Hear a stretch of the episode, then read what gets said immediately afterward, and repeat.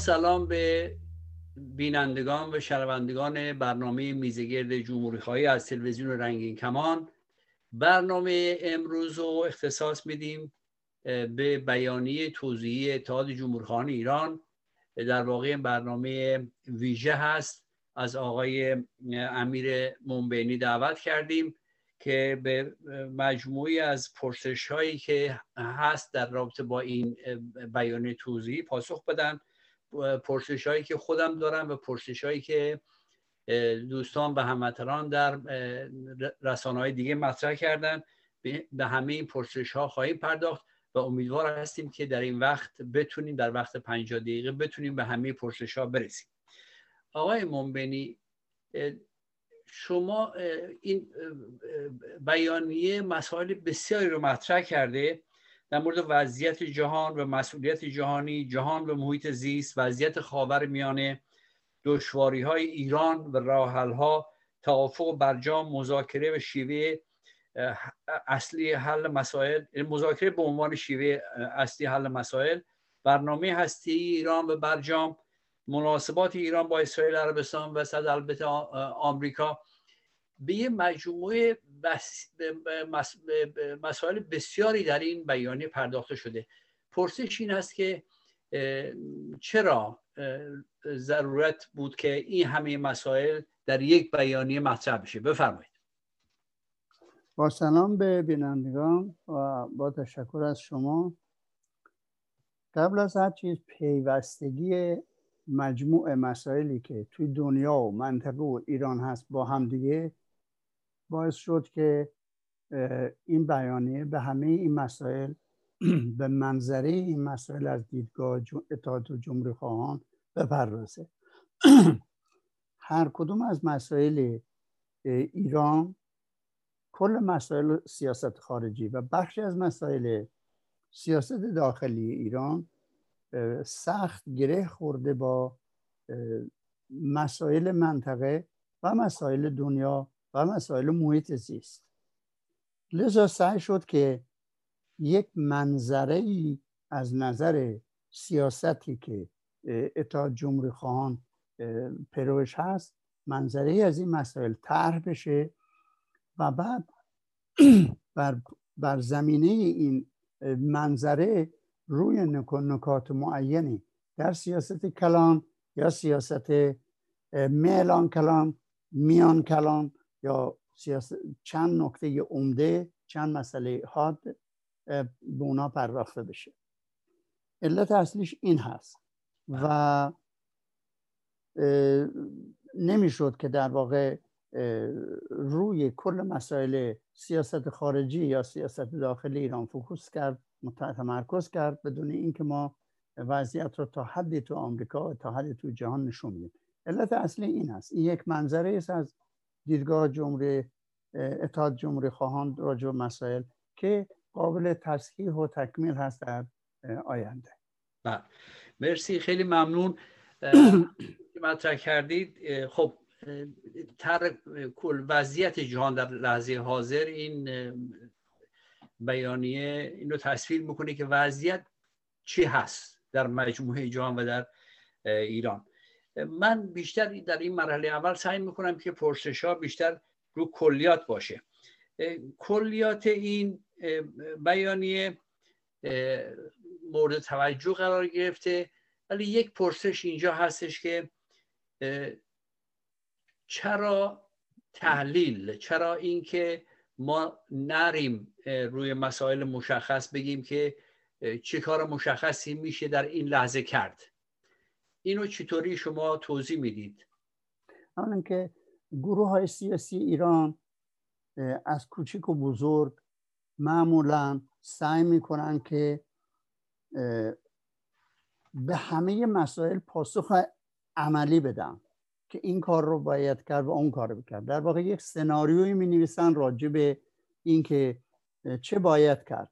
ولی چنین کاری نه تنها از عهده گروه ها گروه یک گروه سیاسی به تنهایی بر نمیاد بلکه از عهده یک رژیم هم بر نمیاد که راجع به کل مسئله وسعت به صورت مشخص نظر بده. بعدش دو عرصه بحث ما داریم. یکی طرح مسائل هست ارائه تصویری از مسائل دنیا هست. اینکه جهان در چه وضعیتی است منطقه تو چه وضعیتی است و ایران تو چه وضعیتی است.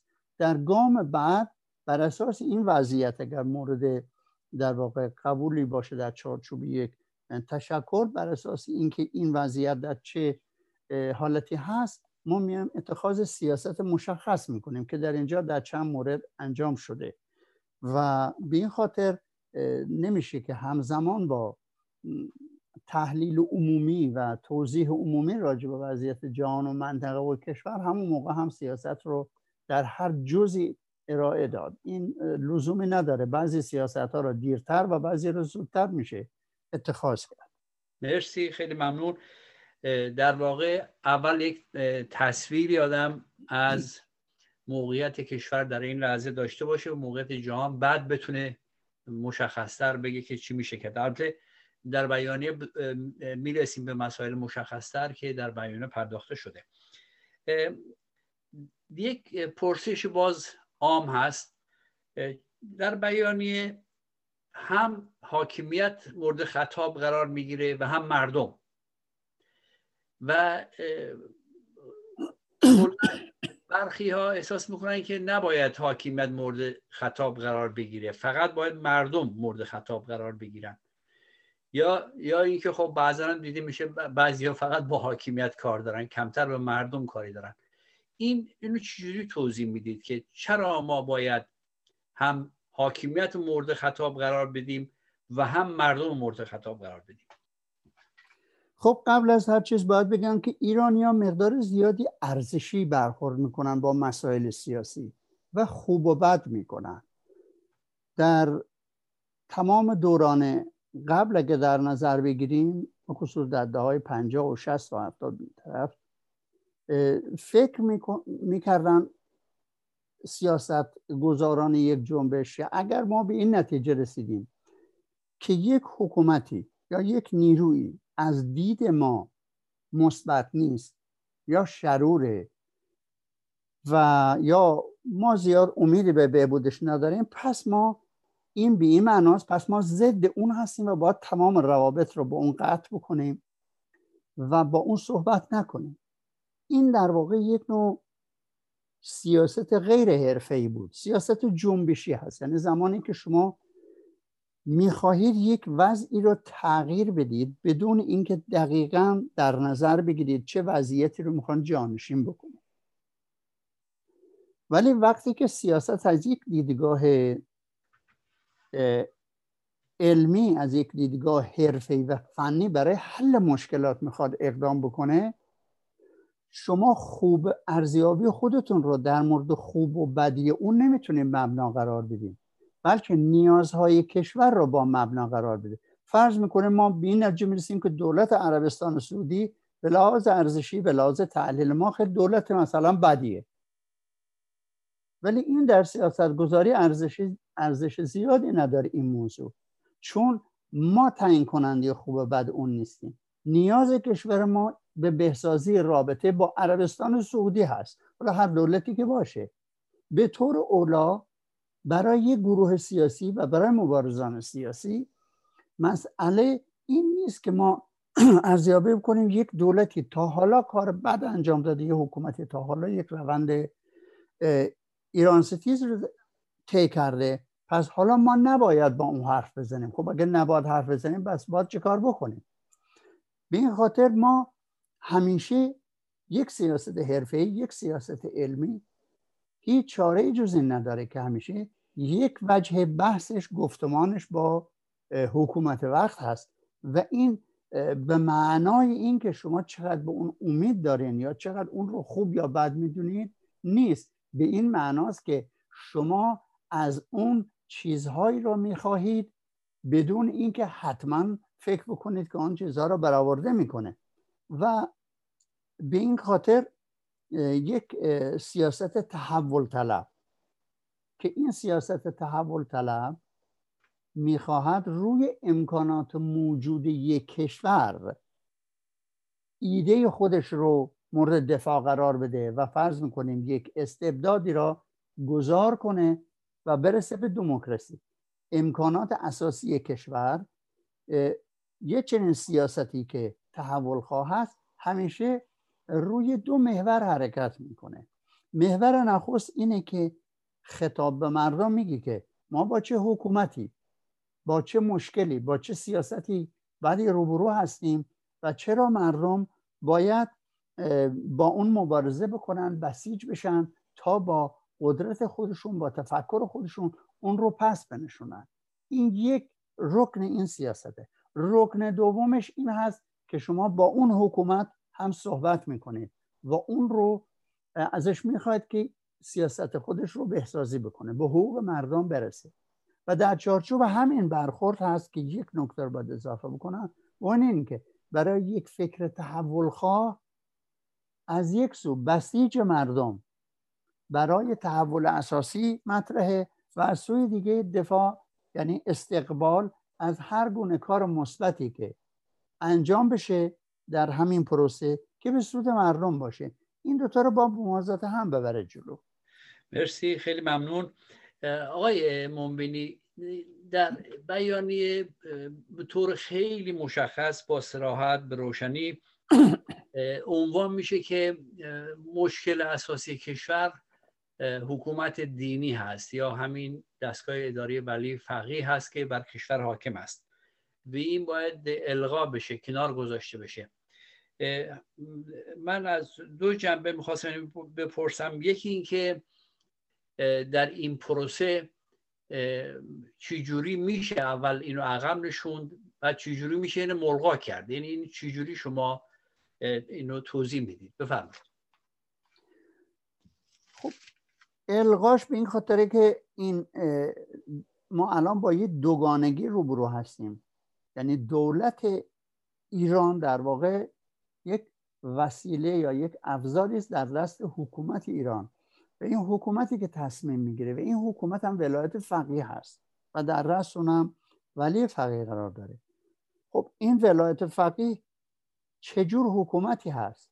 این اتفاقی اومده تو قانون اساسی اتفاقی تعمیل شده به کشور و خود واضح این اون هم از اول نمی‌دونستن که این دقیقا چیه. اگه به طور خلاصه بگم آیا ولایت فقیه همونطور که از اسمش برمیاد ولایت رأس دین هست؟ یعنی های رأس دین آمدن و این حکومت را تشکیل دادن. چنین چیزی نیست. بزرگان به اصطلاح دین بزرگان این حکومت نیستن. آیا رأس دولت هست؟ قرار داره در رأس حاکمیت. چنین چیزی هم وجود نداره. دولت در واقع در سطح خیلی پایینتری از اون قرار داره. آیا ولی فقیه رو توده مردم انتخاب کردن رأیگیری شده که اون رو بردن؟ چنین انتخابی هم وجود نداره. یک انتصابی هست. از هر نظر که نگاه بکنید می‌بینید که این یک حکومت دینی به نام دین هست و به نام مردم هست. و در واقع از دین استفاده افزاری میشه برای ایجاد نوعی پادشاهی دیگه که هر آینه ممکنه ارسی هم باشه. این دستگاه سبب شده که دولت فلج بشه سیاست فلج بشه کشور فلج بشه و ایران در بنبست و ویرانی قرار بگیره. و هیچ راهی هم برای این وجود نداره. یعنی رها کردن دولت از قید حکومت و رها کردن سیاست از قید منعیات شرعی هیچ راهی جز این نداره که ولایت فقیه با القا بشه. چگونه القاشه با جزئیاتش هیچ کسی نمی‌تونه این رو مطرح بکنه مگه اینکه خیلی داود فقط باید اولا این ضرورت رو به مردم توضیح داد و دوم این بحث را در جامعه به صورت یک گفتمان جدی پیش برد. مرسی. در واقع میشه گفتش که به عنوان یک هدف که مردم حکومتی ها گرایشات مختلف حکومت همه بدونن که این برداشته نشه مشکلی هم کشور به جلو نمیره. بله. من یه نکته اینجا مطرح هست که در رسانه هم مطرح شد. دوستان مطرح کردن. هدف از فشارها تعمیل فشارها به حاکمیت دینی آیا یک انتخابات آزاد هست. تحمیل انتخابات آزاد به حکومت هست اونچنان که در بیانیه اومده یا چه هست؟ یعنی این چون این القا وقتی میگی آیا اون چیز سرنگونی رو داره یا اینه که فشار تودهی فشار مجموعه نیروهایی که در پیرامون و در اون حکومت هستن که تحمیل بشه به اینا یک انتخابات آزاد تحول دیدگاه تحول خواهی. همونطور که گفتم از مشی دو تا مشی موازی استفاده می‌کنه. یعنی هم بسیج مردم هم مناظره مداوم با حکومت بر سر سیاست هایی که پیش می‌بره. این سیاست تحول خواهی با سیاست سرنگونی بسیار متفاوته. چون سیاست سرنگونی در واقع تحمیل هدف به جامعه است. و این تحمیل هدف به جامعه چه سرنگونی باشه چه انقلاب باشه چه کمک خارجی باشه تحمیل این هدف به جامعه الزاما به معنی همخانی با خواست مردم یا موافقت مردم به این کار نیست. بلکه می‌خوان به زور این رو تحمیل بکنن. یک نیروی دیگری هم ممکنه وجود داشته باشه که بخواد خود ولایت فقیه را فرض می‌کنید مقداری اصلاح بکنه و مدرنی، مدرنیزش بکنه. ولی نه حلال نیست. راه تحول خواهی این است که ما امکاناتی را در جامعه داریم و اونا رو نباید از دست بدیم. حتی حفظ خود نام جمهوری هم برای جامعه ایران یک آینده خوب تأمین می‌کنه.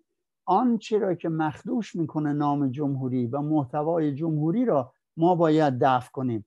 آنچه که مخدوش می‌کنه مفهوم دموکراسی را ما دفع می‌کنه. بنابراین ایده تحول خواهی این است که انکار نمی‌کنه که تمام چیزهایی که پس از انقلاب و هم وجود اومده همه اونها منفی هستن. کل را ما با جمع بکنیم. یه چیز دیگه. نه به این ترتیب نیست. بلکه ولایت فقیه دستگاه ولایت فقیه و سیطره شهر بر قانون. اینها باید با یک گفتمان و اقدام اقدام اجتماعی الغا بشه و این دولتی که وجود داره مسئولیت دولتی که وجود داره منظورم همین دولت نیست منظورم دولت هست باید مسئول سیاست کشور باشه و اون دولتی که مسئول سیاست کشور باشه باید متکی بر انتخابات آزاد باشه.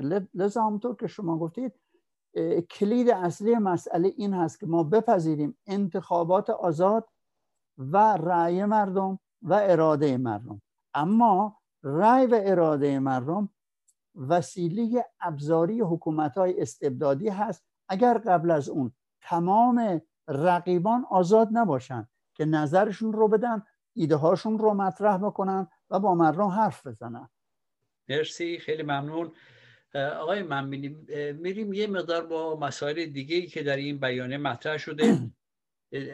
خصوصا این روزها هم که این مسئله یه مقدار تشکیل شده. در بیانیه مسئله پاندمی به عنوان یک دشواری جهانی و اینکه باید همه مردم همه دولت ها همه کشورها با این پاندمی مقابله بکنن. ما یه مشکلی باش مواجه شدیم که آقای خامنه ای ما این تحریم های دو جانبه شدیم. من پریشب یک برنامه بود یک پروفسوری در زمینه همین پاندمی مطرح کرد. اون هم این که یک پلتفرم جهانی هست که کشورهای ثروتمند صاحب اون هستند که تحقیقات در زمینه بیماری های عفونی اونجا انجام میشه. و هند درخواست کرده از اینها که این واکسن رو در هند تولید بکنه. و موافقت نکردن. یعنی الان اینجوری هست که 20 درصد مردم جهان یا کشورهای ثروتمند تا 5 6 ماه بعد همه واکسینه میشن. ولی بقیه جهان خیلی طول می‌کشه تا واکسینه بشن. یک مشکل به صلاح میشه گفت از این طرف به اضافه اینکه نمی‌ذارن که همه کشورها وارد تولید بشن از جمله هند. یه مشکل دیگه که ما به طور مشخص داریم آقای خامنه‌ای میاد میگه که اصلا نباید ما این واکسنی که در اروپا و آمریکا تولید میشه اینو بخریم. کلا راجع به این مسئله خصوصا در این بیانیه بسیار دربارش صحبت شده نظرتون چی است؟ بفرمایید. در مورد موضوع اول که مانع میشن که هند تولید بکنه من نمی‌دونم این چقدر مستند هست. برای اینکه هند یکی از تولید کنندگان بزرگ دارویی هست و تا اونجا که من اطلاع دارم در تولید این واکسن ها هم هند مشارکت داره. هم در تولیدشون هم یعنی در کشفشون در واقع و هم در تولید فیزیکی اون دارو. به خاطر اینکه توانایی هند در تولید اونها فوق العاده بالاست اینکه حالا من اشتباه می‌کنم یا اون ایده اون مطلبی که در این زمینه گفته نمی‌دونم ولی اطلاعات من اینجوری است که هند سهم داره در تولید و سهم بزرگی هم داره در تولید چون توان هند از خیلی از کشورهای اروپایی بالاتر در تولید داروی اصلا یکی از درآمدهای کلان اون هست. و خب البته انحصارات وجود داره. انحصارات وجود خیلی روشن اگر اینا این انحصارات وجود نمی داشت خب فرمول این رو کشفیات خودشون رو در اختیار بقیه قرار می‌دادن و می‌گفتن بفرمایید. نه متاسفانه اینطوری نیست.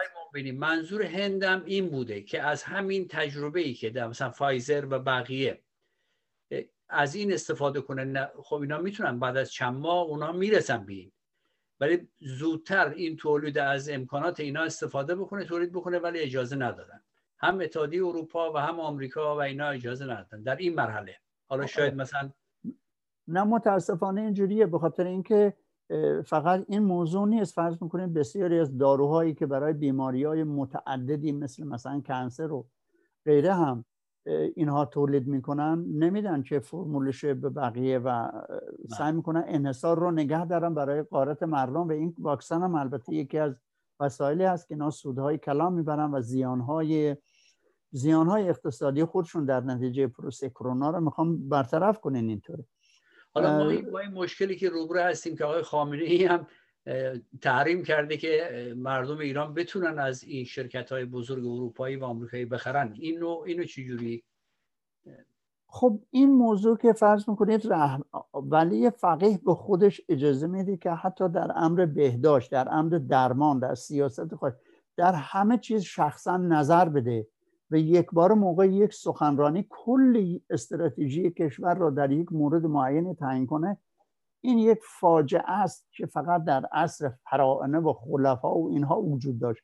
تو عصر ما این یک فاجعه بزرگی است همین خود گواهی است برای اینکه چرا این دستگاه ولایت فقیه باید القا بشه تا کشور راه خودش رو باز کنه. در شما می‌دونید که در بعضی کشورها مثل سوئد حتی دولت و امور سازمان بهداشت و درمان دخالت نمی‌کنه. اون مسئولیت داره در تمامی امور مگه اینکه در واقع دولت در کوتاهی معینی رو ببینه.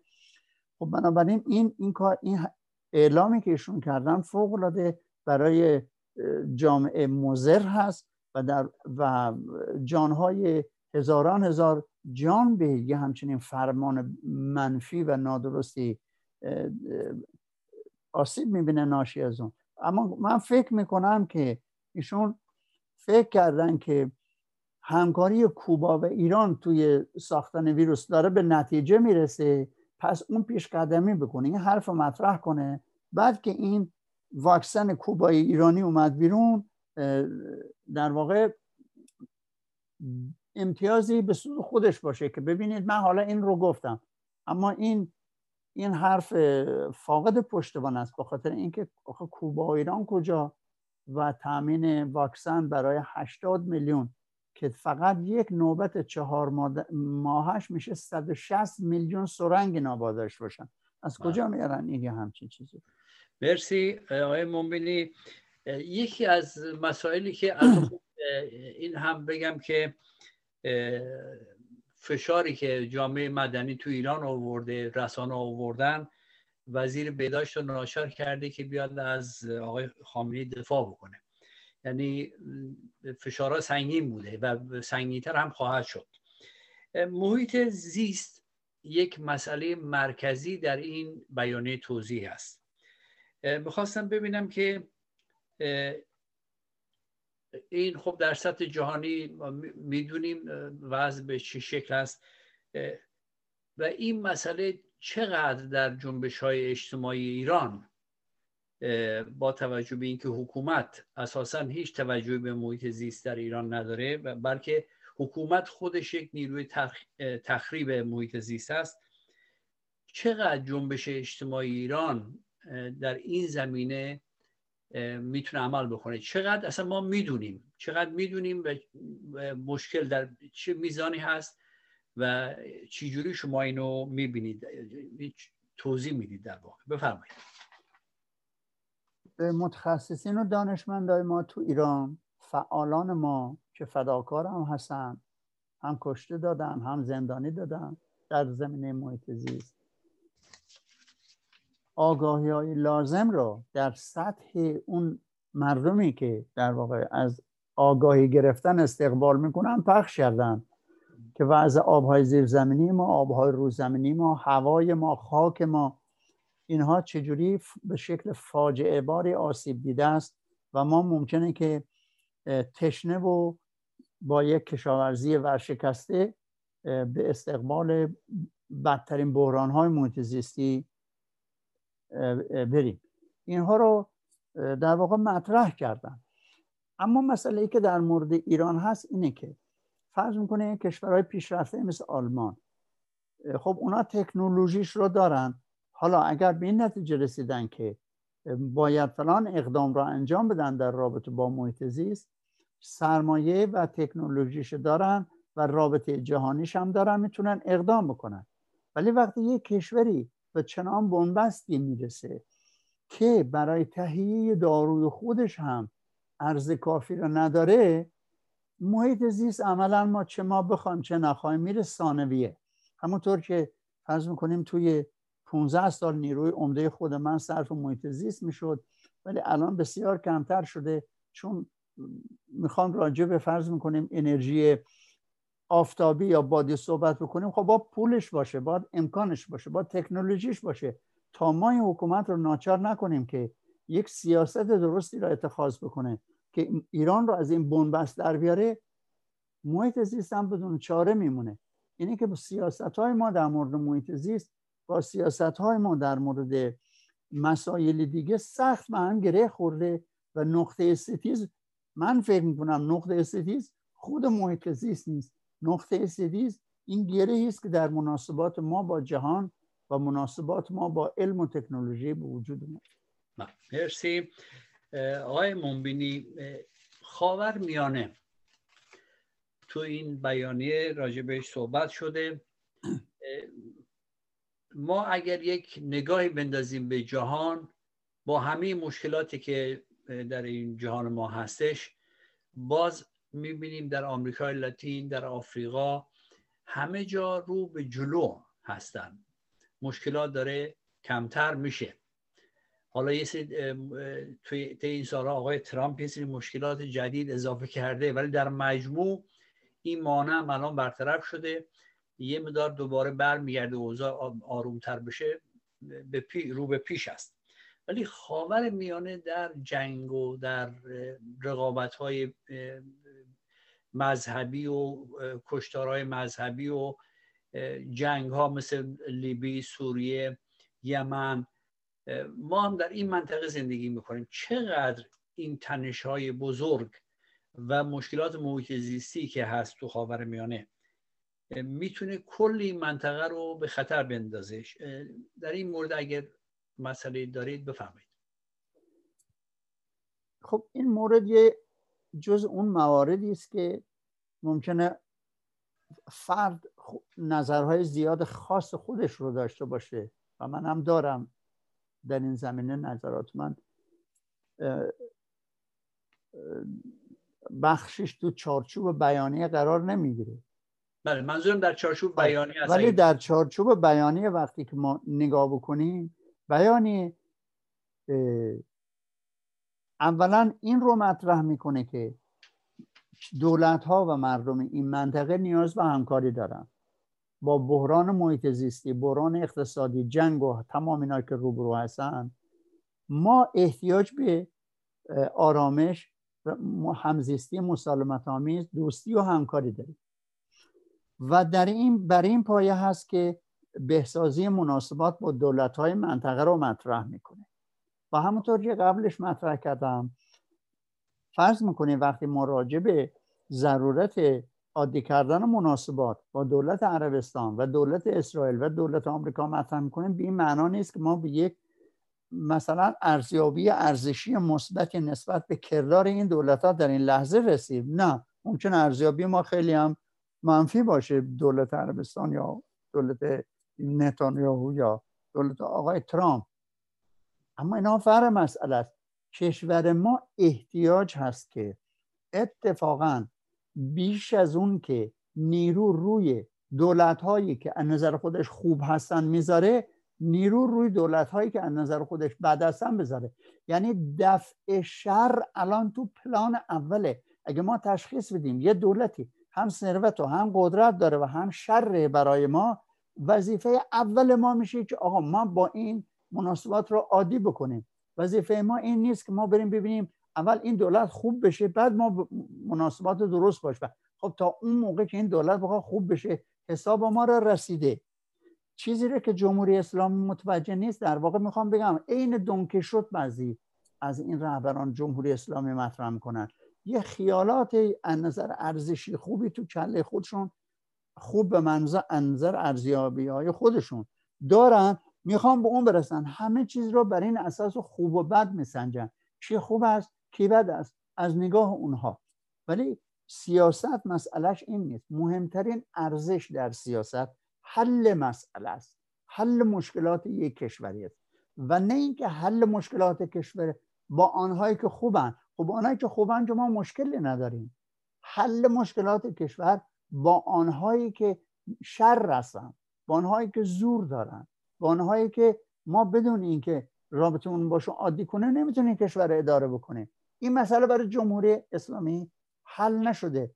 یعنی برای ولایت فقیه به طور اولا حل نشده. ولایت فقیه مسئلهش مسئله خودشه. اون می‌خواهد حرفی بزنه که حزب الله دوست داره. حرفی بزنه که امت خودش نه امت شیعه نه بین شیعه ها میلیون هاشون سکولار هستن دموکرات هستن و غیر. اون گروهی که به حرف اون گوش می‌کنن اونها قبول کنن که این انقلابی سازش ناپذیر است. ولی واژه سازش ناپذیر که گروه های سیاسی ایران طی نیم قرن از اون دفاع کردن ترترین واژه در امر سیاسته. سیاستی موفقه که سازش پذیر باشه منعطف باشه. مرسی. همونطوری که شما مطرح کردید اینجا ارزش گذاری مطرح نیست در سیاست بلکه اینی که مشکلاتی که کشور داره چجوری مشکل حل بشه این البته فقط به حکومت هم بر نمیگرده. آقای مبینی برخی از گروه ها و شخصیت ها هم دنبال همین ارزش گذاری ها هستند و با ارزش گذاری ها عملا مانع اون موضوعی که در بیانیه مطرح شده که توافق مذاکره به عنوان شیوه اصلی کار باید باشه برای پیشبرد کشور. یک موضوع دیگری که میزان زیادی در بیانیه بهش توجه داده شده مسئله برجام و برنامه هستی هست. فکر می‌کنید که در چه وضعیتی هستیم؟ در یعنی اون چیزی که بیانیه توضیح میده چه هست؟ بفرمایید. خب مسئله برجام مسئله است که تبدیل شده به یک گرهگاهی در مسیر بهسازی روابط ما با شماری از دولت ها از این نظر هست که ما میگیم این گرهگاه اگر گسسته بشه کار ما مشکل تر میشه. اگه این گرهگاه گسسته نشه حفظ بشه این امکان ما امکان کشور اضافه میشه. اما اگر فکر بکنه جمهوری اسلامی که می‌تونه فرض می‌کنیم می‌تونه برجام رو در عرصه سیاست خارجی پیش ببره ولی در عرصه سیاست داخلی کماکان این خفقان و سرکوب و به خون کشیدن معترضین رو هم ادامه بده این غیر ممکن هست. یعنی موفقیت سیاست خارجی برای ایران در گروه یک سیاستی است که در داخل موفق بشه که منافع مردم رو تأمین کنه. این منافع مردم نان هست مسکن هست بهداشت هست امنیت هست آزادی هست و خوشبختی و شادی هست. ملت ما مثل هر ملت دیگه این رو می‌خواد. اونجا در این بیانیه بیان شد که اون موقع که برجام رو تصویب کردن همون موقع ظریف و روحانی گفتن که ما برجام دوم و سوم باید بیاد. روحانی کوتاه اومده دولت روحانی کوتاه اومده و تبدیل شده به یه دولت بیخاصیت نسبت به اون مواعیدی که داد. ولی اون موقع که جدیتر بود از برنامه دو سه صحبت کرد. تلویحا در برجام دو و سه هم باز کردن فضای سیاسی و در سمت آزادی ها بود هم باز کردن مناسبات با دولت های منطقه تا حد ارتباط با عربستان سعودی. و چند بار هم گفته شد که ما با مردم اسرائیل به اختلافی نداریم دوستیم و غیره. ولی آقای خامنه ای که فکر کرد حالا که برجام خارجی به دست اومد پس موقعی که این سیاست خود خودش رو به سیاست بدون برجام خودش رو در داخل محکمتر بکنه و نگذاره که اصلاح طلبا هیچ سودی از این آیدشون شه خب این کار یکی از عوامل به بنبست و به شکست رسیدن برجام است. برای اینکه اگر این تیکه رو کوتاه بکنم اگر آمریکا فکر نکنه یک توافقی به نام برجام. شروع بهسازی مناسبات با ایران و آمریکاست. اگر فکر نکنه که در این مسیر ایران جایگاهش رو از یک دشمن آمریکا به یک رابطه عادی و به صلاح همکاری با آمریکا تبدیل می‌کنه زیر بار برجام سادن که نمیره. چون مسئله مسئله هستی فرع قضیه است. مسئله اساسی جاگیری ایران تو مناسبات جهانیه. تبدیل نه شرقی نه غربی به یک نوع شرقی عقب مونده و مدام علیه غرب تبلیغ کردن و روی پرچم آمریکا رژه رفتن خب اینها همه شر برای ما درست می‌کنه. کشورهای دیگری هم بودن که به ما زور گفتن. چرا فقط اینها هست که به به این شکل میشه. تازه ما چی را می‌خوام با این تغییر بدیم؟ بله. این خاطر هست که برجام یک گرهگاه هست. با زمایمش برجام دو و سه و چهار هست ما اسمش رو گذاشتیم برجام آزادی. بله مرسی. آقای منبینی شما یک توی این بیانیه روی مجموعی از دشواری های کشور صحبت شده.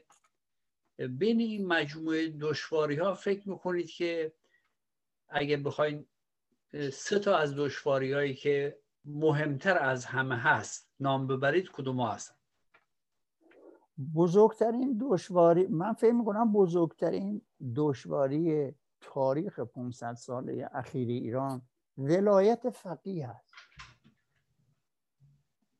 ولایت فقیه از دید من اگر تداوم پیدا بکنه منجر به انهدام ایران میشه. منجر به تجزیه ایران میشه. منجر به تبدیل ایران به یک کشور فوق العاده عقب مونده فقیر و آماج حمله میشه. ما یه همچنین پدیده نداشتیم که هم دین رو و هم دولت را به موازات هم تخریب بکنه. ما جایی به نام دین نداریم. فرض می‌کنید شما می‌خوام برین یه مسجدی با خدای خود تنها باشی. یه درد دلی بکنه. شما وارد یک دفتر حزبی میشین که پر از سیاسته و از شما سیاست می‌خوان نه عبادت می‌خوان. برای اینکه ولایت فقیه حتی اون چیزی رو که مارکس هم در مورد دین گفت یعنی گفت دین مخدر مردم هست یعنی در واقع آرامش دهنده مثل مواد مخدر هست برای مردم. اون رو از بین برده. یه وسیله تحریک و عصبی کردن مردم هست. که این سبب در واقع یکی از عوامل گسترش اسلام ستیزی و مسلمان ستیزی توی دنیا همین سماجت ولایت فقیه و حکومت جمهوری اسلامی روی این موضوع است. روی اینکه داعش اول نبود اول جمهوری اسلامی بود که به این تعصبات دامن زده. یعنی که گرهگاه است ما هیچ مسئله رو به صورت بنیادی نمی‌تونیم حل کنیم. بدون اینکه به یک شکل متمدنانه به این نتیجه برسیم. که آقا این ولایت فقیه باید برود و مردم ما هم این رو بخواهند و مردم ما هم برای الغای این قدرت از خودشون نشون بدن مبارزه از خودشون نشون بدن. و مهمترین مبارزه هم بیان این موضوع است. کسایی که این مسئله رو طرح نمی‌کنن و به جای و اهمیت الغای این دستگاه رو مطرح نمی‌کنن کشور را میکشونن به اونجا که یا از طریق یک انقلاب و تهاجم و سرنگونی در واقع وارد میدون بشن که منجر به ویرانی میشه. یا اینکه کشور کلا با نومیدی تسلیم به ولایت فقیه بشه و اینجوری بشه که میلیون های ایرانی تمام سرمایه و امکانات استعدادشون رو منتقل کنن به ترکیه. ترکیه را آباد کنن. ترکیه کاخ درست بکنه. ترکیه شرکت درست بکنه و بمکه تمام ثروت و مغز ما را هم که کشورهای پیشرفته صنعتی از قبل میمکیدن به عنوان دومین و سومین مسئله کدوم مسائل مهم می‌دونید؟ فکر می‌کنم که بعد از اون مسئله تامین آزادی است. تامین آزادی و دموکراسی چون وسیله این هست که خرد مردم ایران برای حل مسائل ایران به کار گرفته بشه. دموکراسی اگر نباشه توسط هر گروهی چه راست چه چپ چه ناسیونالیست چه پادشاهی چه هر گروهی که عدول کنه از دموکراسی این به معناست عدول می‌کنه از اینکه نیروی ایرانی مردم ایران خرد خرد بالای خودشون از زرنگی باهوشی زیرکی و توانایی خودشون برای حل مسائل خودشون استفاده بکنن. و به دنبال این دوتا مسئله محیط زیست میاد. چون بلا فاصله ما با محیط زیست روبرو هستیم. ما باید یه چرخش چرخش تأمین انرژی داشته باشیم. باید تکیه کنیم روی انرژی های به اصطلاح پایدار و تأمین شدنی و از فسیل خودمون رو بکنیم. این نیاز به صنعت سبز داریم. نیاز به صنعت باسازی تولید خودمون داریم. و فوری همی هست. این نجات محیط زیست برای ما فوری فوریه. اون دوتای اول در واقع در خدمت این بلیه سوم هستن که جهان را به سوی ویرانی داره می‌کشه. مرسی آقای منبینی از اینکه تشریف آوردین و به پرسش های ما در ارتباط با بیانیه توضیح اتحاد جمهوری خان پاسخ دادید. امیدوار هستیم که این صحبت ها بتونه زوایای دیگری رو که در بیانیه شاید فهمیده نشده توضیح داده باشه و امیدوار هستیم که باز هم شما رو در برنامه دیگر داشته باشیم و به خصوص یک برنامه در زمینه محیط زیست بذاریم که دوستان دیگری رو هم دعوت بکنیم که در این زمینه صحبت بکنیم. با تشکر از شما با تشکر از فرشاد عزیز با تشکر از همه بینندگان که به برنامه ما از برنامه ما رو می‌بینن و ما رو تشویق می‌کنن با پیشنهادات خودشون با انتقادات خودشون با تشکر از تلویزیون رنگین کمان برنامه رو در همینجا به پایان میرسونم